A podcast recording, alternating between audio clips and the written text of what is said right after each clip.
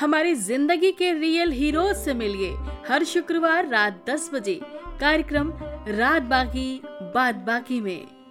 Real heroes जो डरते नहीं, थकते नहीं, रुकते नहीं, बस डट जाते हैं और कुछ कर जाते हैं। इन्हें मोहब्बत है वतन से, इंसानियत से, ईमान से। इसीलिए ये कहलाएँगे हमारी ज़िंदगी के रियल हीरोज़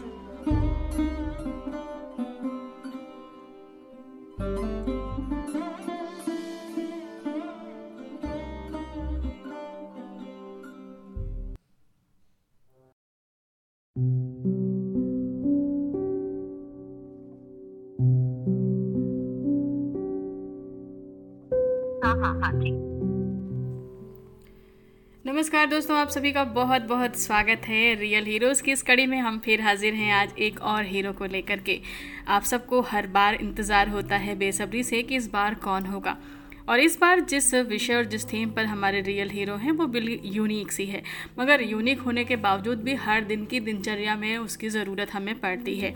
तो हमने सोचा कि क्यों ना हम हर दिन कहते हैं, लाइफ में हो रेडियो जंक्शन तो दिल बोले नो मोर टेंशन तो रेडियो तो आपके साथ है ही टेंशन दूर करने के लिए, लेकिन कुछ और भी लोग होते हैं जो टेंशन दूर करने में मदद करते हैं, आपकी दिमाग से जुड़ी समस्याओं का हल आपको देते हैं। मुश्किलों में आपके साथ होते हैं, एक हम सफ़र बनकर, एक दोस्त बनकर, और ये दोस्त यूँ तो कहने के लिए डॉक्टर हो जाते हैं, लेकिन डॉक्टर से कहीं ज़्यादा वो ऐसे दोस्त होते हैं जो सोशल होते हुए भी आपको पता भी नहीं चलता कि कैसे आपकी दिनचर्या में टेंशन दूर कर जाते हैं। कोई दवाई नहीं, कोई गोली नहीं, बस बातों बातों में। और बातों बातों में बहुत कुछ हल हो जाता है। तो हमारे साथ आज के जो हमारी मेहमान हैं, जो हमारे हीरो हैं, वो हैं डॉक्टर ओम सिंह। ओम सिंह यूँ तो सोशल वर्कर हैं बहुत सारे सोशल कॉज से जुड़ी हुई हैं और हर तरफ़ लोगों को मोटिवेट करते मिलेंगी हर बात के लिए अप्रिशिएट करते मिलेंगी। कई बच्चों को पढ़ाने के लिए भी आगे आती हैं और तमाम तरह की हेल्प करती रहती हैं लेकिन इनका जो मुख्य ध्येय है या जो मुख्य कार्य है वो है लोगों की मनोदशा में आ, उनके साथ खड़े होकर उनका मन मज़बूत करते हुए आगे बढ़े। यानी कि ये मनोचिकित्सक के रूप में भी या मनोवैज्ञानिक के रूप में काम करती हैं और काउंसलिंग भी करती हैं। आज हमारी जो सुबह की थीम थी, वो ऐसी ही जुड़ी थी कि तनाव का हमारी ज़िंदगी में कितना मूल्य है या अकेलापन कितना ज़रूरी है। तो दोस्तों, बात अगर करा जाए अकेलेपन की तो अकेलापन ज़िंदगी में कई बार लगता है कि बहुत ज़रूरत भी है उसकी। लेकिन कई बार लगता है कि अकेलापन ज़िंदगी का जहर जैसा है। तो दोनों ही पहलुओं पर आज इनसे जानेंगे। तो स्वागत कर लेते हैं हम हमारी आज की मेहमान का, ओम सिंह का। ओम जी, आपका बहुत स्वागत है हमारे आज के इस एपिसोड में। Thank you so much Shalini ji बहुत अच्छा लगा आपका ये शो का जो आज थीम है जी। वो बहुत अच्छा थीम है। आज के वक्त की डिमांड है और आई थिंक आज हम लोग जो बात करेंगे उससे बहुत सारे लोगों को फ़ायदा मिलेगा। बिल्कुल। ओम आप मनोचिकित्सक के रूप में या मनोचिकित्सक के साथ में मनोवैज्ञानिक के तौर पे कार्य करती रहती हैं और लोगों की काउंसलिंग करती हैं। बहुत सारे इश्यूज़ आज वर्तमान में हमारे सामने हैं। जैसे कि अभी हाल ही में लगातार हमें खबरें सुनने को मिल रही हैं कि कोटा में बहुत सारे बच्चे डिप्रेशन के शिकार हो रहे हैं। अच्छे घरों से हैं, तभी बाहर पढ़ने जा पाते हैं। सारी सुविधाएँ हैं, लेकिन फिर भी तनाव इतना कि वो आत्महत्या कर ले रहे हैं पढ़ाई के दौरान इस उम्र में। उसके अलावा आज आत्महत्या का रेशियो पुरुषों में बढ़ रहा है, संख्या देखें तो। और कमाल की बात है कि गरीबी हो तो असा जो है असहाय होता है परिवार, या कोई मुश्किल हो, कोई संघर्ष हो, जिसे वो सहन नहीं कर पाता, तब आत्महत्या करता है। लेकिन बड़े अफसोस की बात है कि आज सफल उद्यमी, सफल व्यवसायी, सफल परिवारों के सफल लोग रुपए, पैसे से मज़बूत लोग आत्महत्या की तरफ़ बढ़ जा रहे हैं। तनाव इस कदर हावी है। तो क्या लगता है कि क्या कंक्लूज़न होना चाहिए? कैसे इस बारे में हमें समझने की ज़रूरत है? क्या कमी रह जाती है? सारी सफलताओं के बावजूद लोग आत्महत्या की दिशा में बढ़ रहे हैं। कैसे हैंडल करती हैं इस तरह की चीज़ों को आप अपने हिसाब से? देखिए इस तरह के जो भी केसेस होते हैं इसमें सबसे पहले हमें फ्लैशबैक में जाना होता है। हम्म। मतलब बच्चे का जब जन्म हुआ उस समय से क्या वहाँ की सर्कमस्टांसेस रही कैसा परिवार का माहौल रहा हम्म। क्योंकि कहते हैं ना एक बच्चे का जो मेंटल हेल्थ की नींव है जिसको कहते हैं बेस वो लाइफ के पहले ही कुछ वर्षों में बन जाती है बेस हम्म। उसका उसी समय बन जाता है कि उसका मानसिक स्वास्थ्य कैसा रहेगा ये जो अकेलापन है या जो सुसाइडल टेंडेंसी है डिप्रेशन फ्रस्ट्रेशन चिंता ये जितनी भी इस तरह के जो मनोविकार हैं ये आ, मुझे मेरा ये मानना है कि इसमें बहुत हद तक जिम्मेदार परिवार है कैसे? क्योंकि आप देखते होंगे कि किसी भी इंसान किसी भी एक मेच्योर पर्सन का जो व्यवहार है या उसकी जो पर्सनालिटी है आप अगर देखें उसको नज़दीक से जाने तो आप देखेंगे परिवार का बहुत ज़्यादा इम्पैक्ट उसके बिहेवियर में होता है। हम्म। जिस तरह से वो अपने फादर को या अपने मदर को या जो भी उसका फेवरेट पर्सन होता है परिवार में वो उसको डायरेक्टली इनडायरेक्टली कॉन्शियस माइंड से या अनकॉन्शियस माइंड से उसी को फॉलो या कॉपी करने की कोशिश करता है। जी। क्योंकि जब जब बच्चा जन्म लेता है उस समय तो वो सोशल नहीं होता। उस समय तो वो एक एज ए इंडिविजुअल वो धरती पे आता है। हम्म। वो जो उसकी लर्निंग शुरू होती है वो उसके परिवार से होती है। कह सकते हैं कि एकदम ब्लैंक पेपर होता है एकदम उसका मन कोरा कागज़ है और उसमें जो लिखा जा रहा है जो भी स्क्रिप्ट लिखी जा रही है टाइप की जा रही है वो परिवार ही लिख रहा है। परिवार से जो उसको एक्सपीरियंसेस मिल रहे हैं जैसे कहते हैं उसकी पहली गुरु पहली शिक्षक उसकी माँ है फिर उसके पिता है। फिर घर में और भी जो फैमिली मेंबर्स हैं उनके आपस के जो रिश्ते हैं आपस का जो डे टू डे लाइफ का व्यवहार है वो बच्चे के माइंड में सेट होता जाता है। और वही वहीं से उसकी लर्निंग होती चली जाती है और वहीं से जो भी ये मानसिक या शारीरिक विकार पैदा होते हैं वो वहीं से उसका उसकी जड़ उसका नींव वहीं रख जाती है। बिल्कुल बहुत अच्छा आपने बताया। आपकी बातों से दो चीज़ें मैं कोरिलेट करूँगी। एक आपने कहा कि बच्चे का मन कोरा कागज़ होता है। और वहाँ पे जो हम लिखते जाते हैं, वही फ़ीड होता जाता है और उसी तरीके से उसके उसके ब्रेन की जो एक्टिविटीज़ हैं, वो अपने आप को एक्सेप्ट करके दिए हुए, वैसा ही उसका व्यक्तित्व बनाती हैं। दूसरी चीज़ ये भी है कि हमारे सबकॉन्शियस और कॉन्शियस माइंड की बात की जिसमें बहुत सारे श्रोता ऐसे हो सकते हैं जो शायद इस बारे में ना समझ पाए कि सबकॉन्शियस और कॉन्शियस क्या होता है। तो वहाँ पे छोटा सा मैं ब्रीफ दे देती हूँ कि सबकॉन्शियस uh, और कॉन्शियस का मतलब यही कि कॉन्शियस मतलब हम जागृत अवस्था में जो चीज़ें समझ रहे हैं महसूस कर रहे हैं देख रहे हैं और समझ रहे हैं और सबकॉन्शियस कि जब हम अध नींद अवस्था में होते हैं, अर्धनिद्रा की अवस्था में होते हैं, तब भी बहुत सारी चीज़ें हमारे दिमाग में चल रही होती हैं। वो हमें भले ध्यान में ना आए, याद ना रहें, लेकिन वो हमारे ब्रेन पे काम कर रही होती हैं। तो ऐसी तमाम चीज़ें हैं। तो अभी हमारे परिवारों में जैसे बच्चों की हम जब परवरिश करते हैं तो अक्सर बहुत सारे ऐसे शब्द बोलते हैं नेगेटिव बोलते हैं कि तुम नालायक हो। और इसका फ़र्क पड़ता है सबकॉन्शियस माइंड पर। तो इस बारे में हम चाहेंगे कि ज़रूर मतलब आप हमारे श्रोताओं को गाइड करें। क्योंकि परवरिश एक बहुत बड़ा विषय है, यूँ लगता है लोगों को आज के समय में भी कि हम पढ़े लिखे हैं, समझदार हैं सोशल एटिकेट्स हमारे पास हैं इकोनॉमिकल व्यवस्थाएँ हमारे पास हैं। तो हम बहुत समझदार हैं और हम बहुत अच्छी पेरेंटिंग दे रहे हैं। बच्चे की हर ख्वाहिश पूरी, क्या हर ख्वाहिश पूरी कर देना आ, लगता है कि अच्छी पेरेंटिंग के दायरे में आती है? नहीं बिल्कुल भी नहीं। आ, हम अगर अपने टाइम को देखें तो हम कोई भी डिमांड रखते थे तो पहले हमारे पेरेंट्स हमारे घर के बुज़ुर्ग पहले वो देखते थे कि उस डिमांड की कितनी इंटेंसिटी है वो हमारे लिए यूजफुल है या नहीं है। जी। और तब उस डिमांड को पूरी की जाती थी। अब आज के टाइम में क्या है मॉडर्न टाइम में नॉर्मली मदर फादर दोनों वर्किंग है वो अपना टाइम नहीं दे पा रहे हैं बिल्कुल। टाइम है भी तो भी नहीं दे रहे हैं। तो वो कहीं ना कहीं वो एक गिल्ट फीलिंग है जो इस रूप में जाती है कि बच्चे ने जो कहा उसकी डिमांड पूरी कर दो। बिकॉज़ क्या है जब वो अपने वर्किंग प्लेस से घर आते हैं घर में आने के बाद वो सोशल मीडिया पे इन्वॉल्व हो जाते हैं। वो अपने मोबाइल में अपने अपने कॉर्नर्स पकड़ लेते हैं। हम्म। बच्चे को टाइम नहीं देते हैं। तो मेरा मेरी एक गुजारिश है कि अगर वर्किंग है मदर फादर दोनों तो घर आने के बाद आपका एवरी डे का एक जैसे डिसिप्लिन लाइफ होती है उसमें एक पर्टिकुलर टाइम आपका होना चाहिए। कि ये से ये टाइम मेरे बच्चे के लिए है, उस समय ना कोई फ़ोन होगा, ना कोई लैपटॉप ना कोई भी ऑफिशियल कॉल वो समय आप अपने बच्चे को देंगे और एवरी डे देंगे. और बच्चे के साथ इतना फ्रेंडली रहिए, बच्चे के साथ खेल खेल में आप डे टू डे वो रोज स्कूल में क्या एक्टिविटी हो रही है? टीचर्स क्या पढ़ा रहे हैं? पीयर ग्रुप में उसके फ्रेंड्स कैसे हैं? किन फैमिली बैकग्राउंड के हैं? फ्रेंड्स क्या बातें करते हैं? ये सब आप आप डायरेक्टली पूछेंगे तो बच्चा आपको नहीं बताएगा। लेकिन अगर आप उसके साथ रोज कहानियाँ सुना रहे हैं, कुछ नई नई बातें सिखा रहे हैं सोसाइटी के बारे में बता रहे हैं, खेल रहे हैं, उससे आप इन सारी चीज़ों की नॉलेज ले सकते हैं। और तब आप उसके बेस्ट गाइड होंगे, क्योंकि बाहर से कोई भी साइकोलॉजिस्ट या साइकेट्रिस्ट उस तरह से हेल्प नहीं कर पाएगा। जो आप अपने बच्चे की खुद कर सकते हैं। इसीलिए मैं हर किसी को जिसको भी सेशन देती हूँ, बोलती हूँ कि आप अपने बच्चे के मित्र बने, इतने बेस्ट फ्रेंड बने कि उसको ये पता हो कि मैं अपनी माँ या अपने पिता से या और भी जो भी परिवार का सदस्य है, उससे मैं कोई भी अपने मन की बात कहूँगा तो वो बात स्वीकार की जाएगी, वो बात गोपनीय रखी जाएगी, उसकी कोई हँसी नहीं उड़ाई जाएगी और उसका बेस्ट सोल्यूशन मुझे मिलेगा। तो अगर उसको इस चीज़ का रियलाइजेशन है कि मेरे पास कोई एक ऐसा विश्वसनीय इंसान है तो आप बहुत बड़े विनर हैं इस दुनिया में। जी।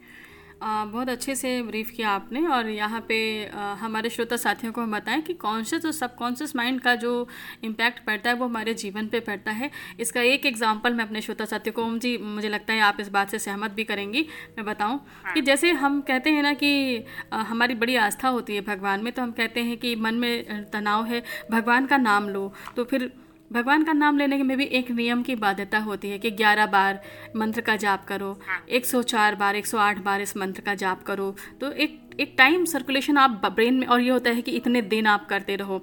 तो ऐसे ही जब हम पढ़ाई में होते तो हमें रिवीजन हमेशा डाला जाता है कि रिवाइज करो आपको लर्निंग और वो रिवाइज जो है प्रक्रिया जो होती है हमारे ब्रेन में लाइफ टाइम फिक्स हो जाती है। हमारा जो दिमाग है वो हमेशा अपनी लाइब्रेरी में उन चीज़ों को समेट लेता है होल लाइफ तो ऐसे ही जब हम अपने बच्चों को डांटते हैं, मारते हैं, या अपशब्द कहते हैं, या गाली गलौज करते हैं, घर में ऐसा माहौल होता है तो भले ही उस बच्चे के साथ नहीं हो रहा है, लेकिन वो आसपास की होती छोटी छोटी गतिविधियाँ उसके ब्रेन में, रूटीन में वो रिवाइज होते होते वो भी अपने आप फ़ीड होकर के सेव हो जाती हैं।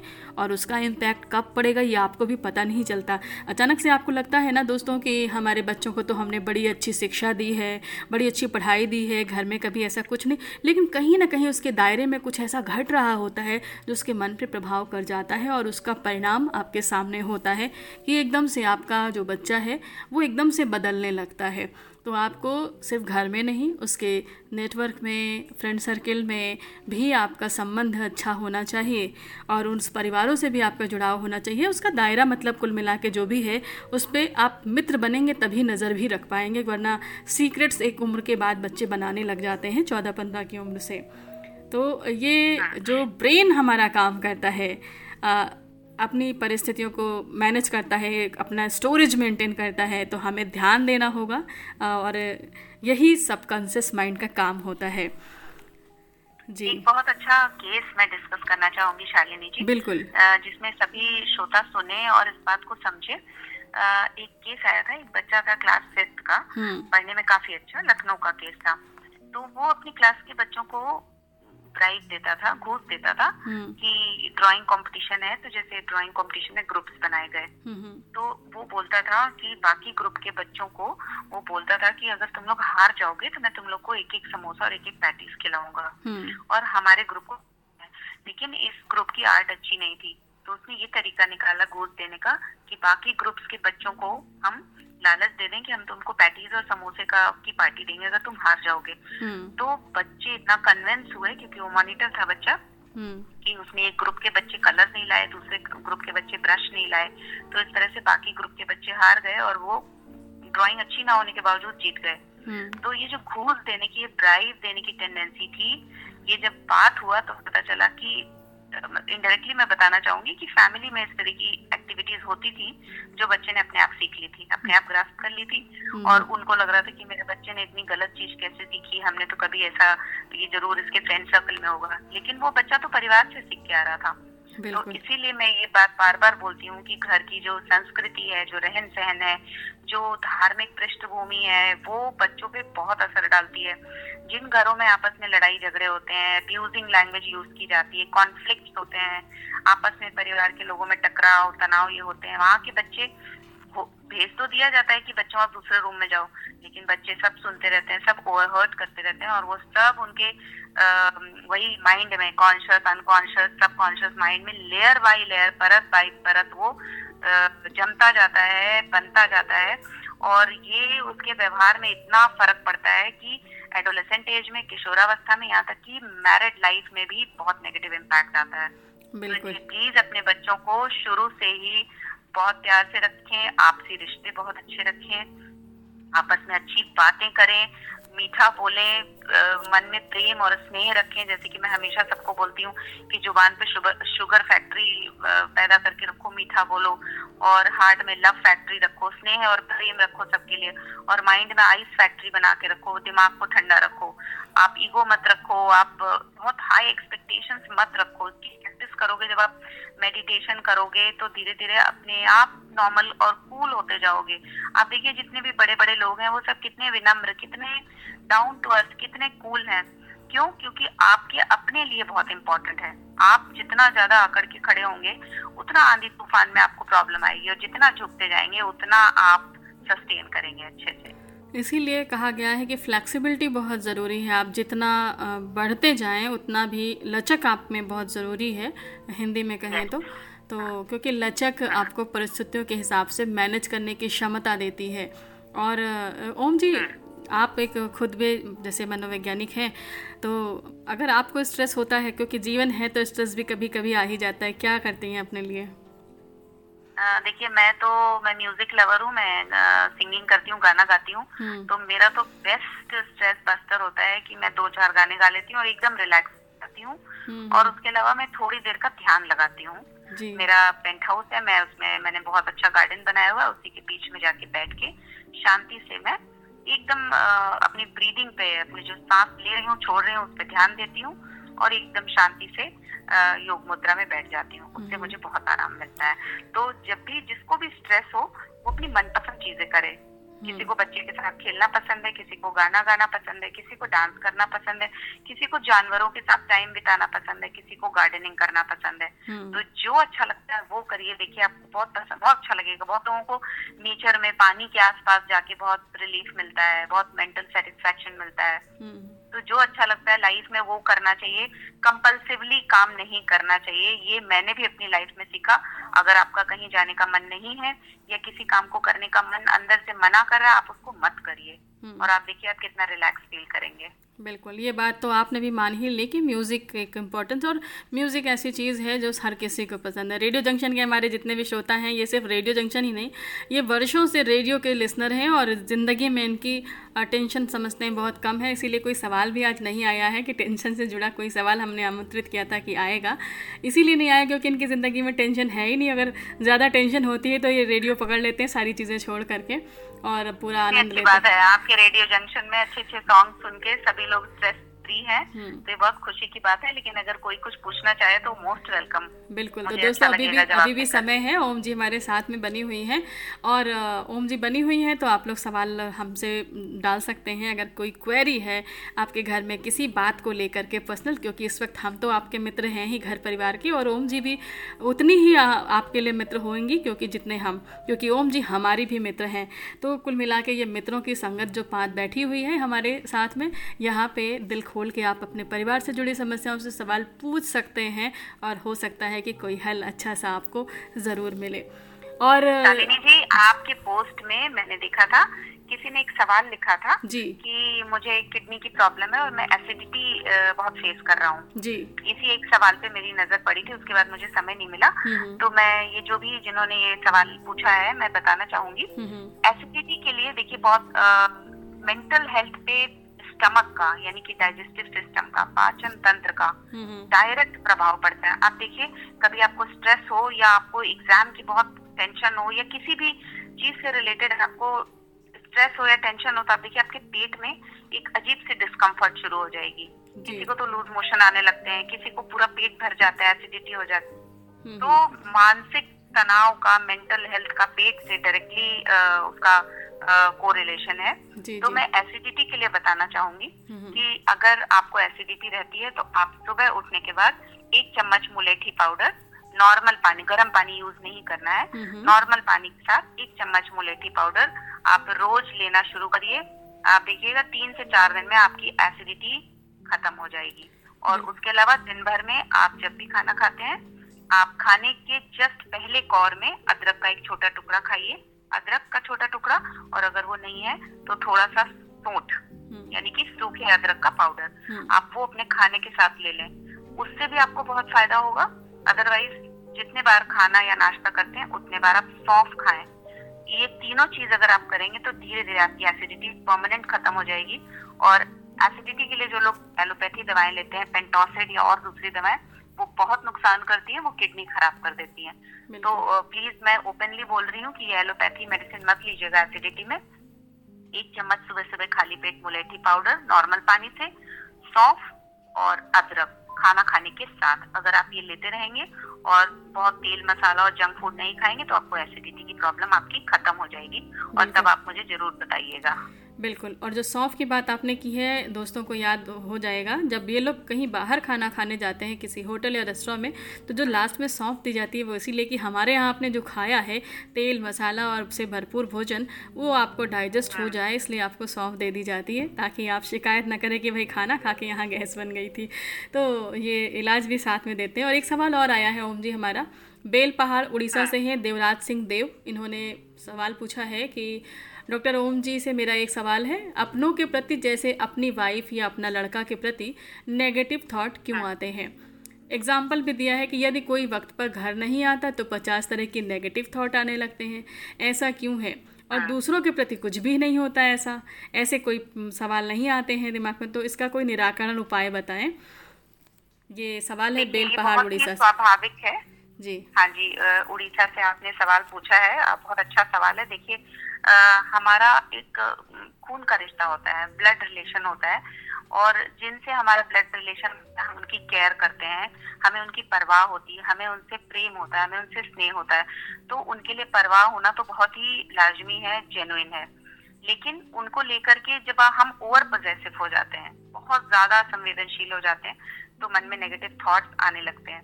यहाँ पे मैं इसका एक ही सिंपल उपाय है कि अगर आपको उनकी सेफ्टी को लेके कि उनको कहीं कुछ हो तो नहीं गया, इस तरह के थॉट्स आते हैं तो आप ये ध्यान रखिए कि ये पूरी सृष्टि ये क्रिएट की गई है, कहीं कोई सुपर नेचुरल पावर है जो इसको चला रहा है।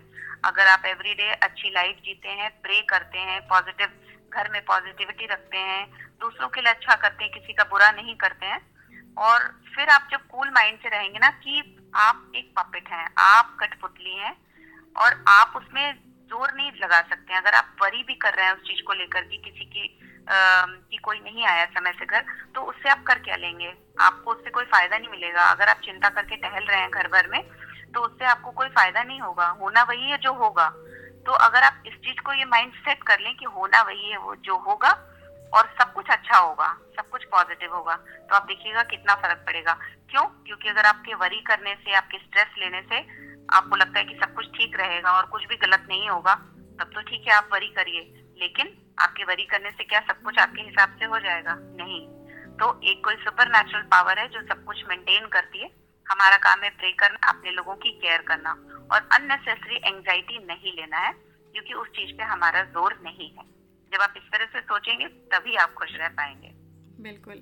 और दूसरा प्रयास ये कर सकते हैं कि आप जिनके लिए इतने फिक्रमंद हैं क्योंकि हमें पाने में फ़ोन कर लें हाँ, हाँ पाने में डर नहीं होता है। खोने का ही डर होता है इसीलिए हमें नेगेटिव थॉट आते हैं कहीं कुछ हो गया तो हाँ, हम खो गए तो क्योंकि हम एक मनुष्य तो है मगर बड़े सेल्फिश होते हैं कि हम अपना खोना नहीं चाहते। हम स्वार्थी होते हैं अगला खो गया तो कितना लॉस होगा हमारे हम अकेले हो जाएँगे हमारा परिवार बिखर जाएगा बहुत सारी चीज़ें होती हैं। सबसे बेहतर बात है कि सबको एक स्पेस दें और अपने परिवार को मन से इतना सशक्त रखें कि वो कहीं भी जाएँ तो वो खुद भी जिम्मेदार हो कि अगर कोई घटना दुर्घटना भी होती है तो वो खुद आपको अपडेट करेंगे और उस समय की परिस्थिति को मैनेज करने में भी वो सक्षम हो चाहे हमारे बच्चे घर से बाहर निकलें इतना हमें तैयार करके ही बाहर छोड़ना भी चाहिए घर परिवार में सभी को। तो ये टेंशन थोड़ी सी जो है कम होगी। और ये जो आपने सवाल की बात की थी गैस और एसिडिटी वाली ये अभिजीत गवहानकर जी हमारे श्रोता साथी थे महाराष्ट्र से उमरखेड़ से। और इनका ट्रांसप्लांट हुआ है किडनी का 2015 में। और इनको आजकल मुँह में टेस्ट नहीं मिलता है खाना बहुत कम हो गया है इसलिए गैस वाली समस्या की बात थी इसका इलाज उन्होंने पूछा था। तो ट्रांसप्लांट हाँ, के हाँ, बाद का मैंने बताया था। जी। वो मुँह का टेस्ट इसीलिए जाता है जब एक्सेसिव एसिडिटी होती है तो आप देखेंगे आपकी जो जीभ है टंग है उसमें भी प्रॉब्लम आती है। जीभ आपको अपने मुँह में जो आपकी जीभ है टंग है उसी से पता चल जाता है कि पेट में कितनी गड़बड़ी है। अगर आपकी टंग एकदम क्लियर रहती है पिंकिश रेडिश रहती है तो इसका मतलब आपका स्टमक ठीक चल रहा है। लेकिन अगर आपकी जीभ में एक लेयर सी बनती है येलोइश व्हाइटिश या कभी थिकनेस लगती है कभी छोटे ब्लिस्टर्स आते हैं उससे पता चल उससे क्या है मुँह का टेस्ट भी जाता है वो जब एसिडिटी ज़्यादा होती है तभी ऐसा होता है। जैसे धीरे धीरे इनकी एसिडिटी उसी सवाल का मैंने ये जवाब दिया था। जैसे धीरे धीरे आपकी एसिडिटी खत्म होगी आप मुलेठी पाउडर सुबह लेना शुरू करेंगे। सौंफ का आप ज़्यादा खाना शुरू करेंगे और खाने के साथ एक छोटा टुकड़ा अदरक खाना शुरू करेंगे तो आप देखेंगे धीरे धीरे करके आप एसिडिटी कम जैसे जैसे होती जाएगी आपके मुँह का टेस्ट अच्छा होता जाएगा। बहुत बढ़िया जानकारी दी। हमारे कृष्णा धाबी जी हमारे श्रोता साथी हैं ये फीडबैक दे रहे हैं कि बहुत अच्छी जानकारी दी जा रही है और बहुत अच्छा विषय और बहुत अच्छा प्रोग्राम चल रहा है। बहुत शुक्रिया कृष्णा जी आपका कि आप लोग सुन रहे हैं फीडबैक दे रहे हैं। और ओम जी, अब समय भी बहुत तेज़ी से भाग रहा है। अभी हम कुछ गाने भी, आज अपने श्रोताओं को हम फरमाइश के गाने सुनाते हैं, लेकिन आज हमने विषय ऐसा है तो हमने कुछ ऐसे गाने चुने हैं, जो रागों पर आधारित हैं और उन रागों से अलग अलग बीमारियों का इलाज होता है। क्योंकि आज का जो विषय हमारा है टेंशन को लेकर के और हमारे माइंड से लेके, डिप्रेशन को लेकर के चीज़ें हैं, तनाव तो हम ऐसे गाने आज आपको दोस्तों अपनी तरफ़ से सुनवाने की कोशिश करेंगे, जो तनाव दूर करते हैं। वो रागों पर आधारित है। जब भी कभी तनाव हो, आप गाने नोट कर लीजिएगा आज के कि ये तनाव दूर, जब टेंशन हो तो उन गाने को बार बार रिवाइज करके सुनिएगा। तो ये एक विशेष आज के लिए हमारी तरफ़ से तोहफा है। और, ओम जी चलते चलते मैं एक सवाल और पूछूँगी कि आज हम बड़े लोग तो थोड़ा मैनेज कर लेते हैं। जब अगर कभी भी लगता है डिप्रेशन तो ऐसी परिस्थिति में, तनाव में क्या करने की ज़रूरत है? सबसे पहले हम क्या करें?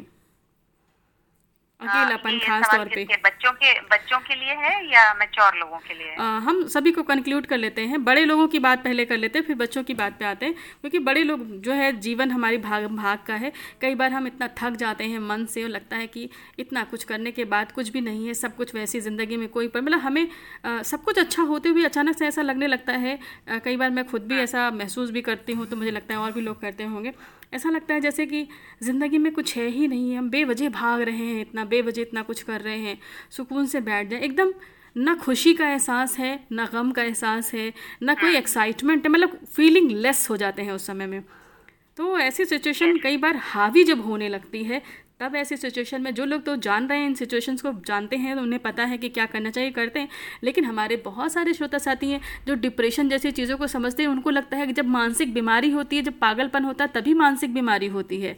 तो इस वजह से मैंने ये सवाल किया कि जब ऐसा महसूस हो ऐसा एहसास हो तो क्या करें उस समय में? देखिए जब भी डिप्रेशन या डिप्रेसिंग फ़ेज़ में आपको लग रहा है कि शुरुआत हो रही है जब शुरुआत हो रही है खुद को पता चल जाता है। कि अब मेरे थॉट्स जो है वो डिप्रेशन की तरफ़ जा रहे हैं। तो सबसे पहले तो आप एक शांत जगह बैठ के अपनी ब्रीदिंग को सुनिए। जो आप सांस लेते और छोड़ते हैं उस पर आराम से शांति से बैठ जाइए और उसको सोचिए कि वो आपके पूरे बॉडी में जो आपने शुद्ध एटमॉस्फेयर की ऑक्सीजन ली है, वो कहाँ तक पूरे बॉडी में जा रही है और अशुद्ध इम्प्योरिटी आपके बॉडी और माइंड की टॉक्सिसिटी वो सब जहरीले जो भी विचार हैं, तत्व हैं, द्रव्य हैं, वो सब बाहर निकल रहे हैं। सबसे पहला स्टेप तो आपको ये करना चाहिए, इसको नॉर्मल बोलचाल की भाषा में मेडिटेशन कहते हैं। शांति से आप बैठे और अपनी ब्रीदिंग पे ध्यान दें। उसके अलावा अपने मनपसंद इंसान से बात करें, उसके साथ समय बिताएँ। नहीं मन कर रहा है तो भी बिताएँ, आप उनके साथ समय। आपको जो चीज़ भी अच्छी लगती है कितना भी आप डिप्रेशन में है, अगर आपको बैठ के किताब पढ़ना अच्छा लग रहा है बुक पढ़ना अच्छा लग रहा है तो आप बुक पढ़िए। गाना सुनना अच्छा लग रहा है, गाना गाना अच्छा लग रहा है, अपने घर में अकेले बैठ के आप वो करिए। आपको अगर किसी के साथ खेलने में मन कर रहा है तो आप इंडोर गेम्स खेलिए, क्योंकि डिप्रेशन में लोग बाहर जाना पसंद नहीं करते हैं आउटडोर एक्टिविटीज़ करना पसंद नहीं करते हैं। आप घर में खेलिए। आप अच्छी मनोरंजक मूवी देखिए, लेकिन साथ में आप योगाभ्यास ज़रूर करिए। कुछ दो चार आसन है जिसको आप करेंगे तो आपको बहुत फ़ायदा मिलेगा। जैसे कि आप एक सुखासन में बैठिए, आप शवासन में लेटिए और लेट करके एक दो और आसन होते हैं। अब यहाँ पे करके बताया जा पाना पॉसिबल नहीं है। उससे क्या है, आपके माइंड में बहुत रिलैक्सेशन आता है और उसके साथ ही साथ आपका फ़ूड आपका जो खाना है, वो भी आपके माइंड को बहुत इफ़ेक्ट डालता है जब आप डिप्रेशन में होते हैं। उस समय आप कोई भी oily food junk food masala, ये सारी चीज़ें आपको नहीं खानी चाहिए। आपको ब्रेन को एक्टिव करने वाला खाना स्पेशली ब्रेकफास्ट नाश्ता लेना चाहिए, जैसे कि अंकुरित मूंग चना, जिसको लाइव फ़ूड माना जाता है, ज़िंदा शाकाहारी खाना, क्योंकि वो अंकुरण होता है, अंकुरित मूंग होता है, छिलके वाली, उसको आप खाएँगे तो आपका ब्रेन बहुत फ्रेश होगा ऑक्सीजन ज़्यादा पहुंचेगी जब आपका हेमोग्लोबिन अच्छा होगा, जब आपके माइंड में ऑक्सीजन अच्छी जाएगी ब्लड में मिलके। तो आपका माइंड एक राइट डायरेक्शन में धीरे धीरे आना शुरू होगा। लाइफ में एंथुसियाजम आएगा, उत्साह आना शुरू होगा।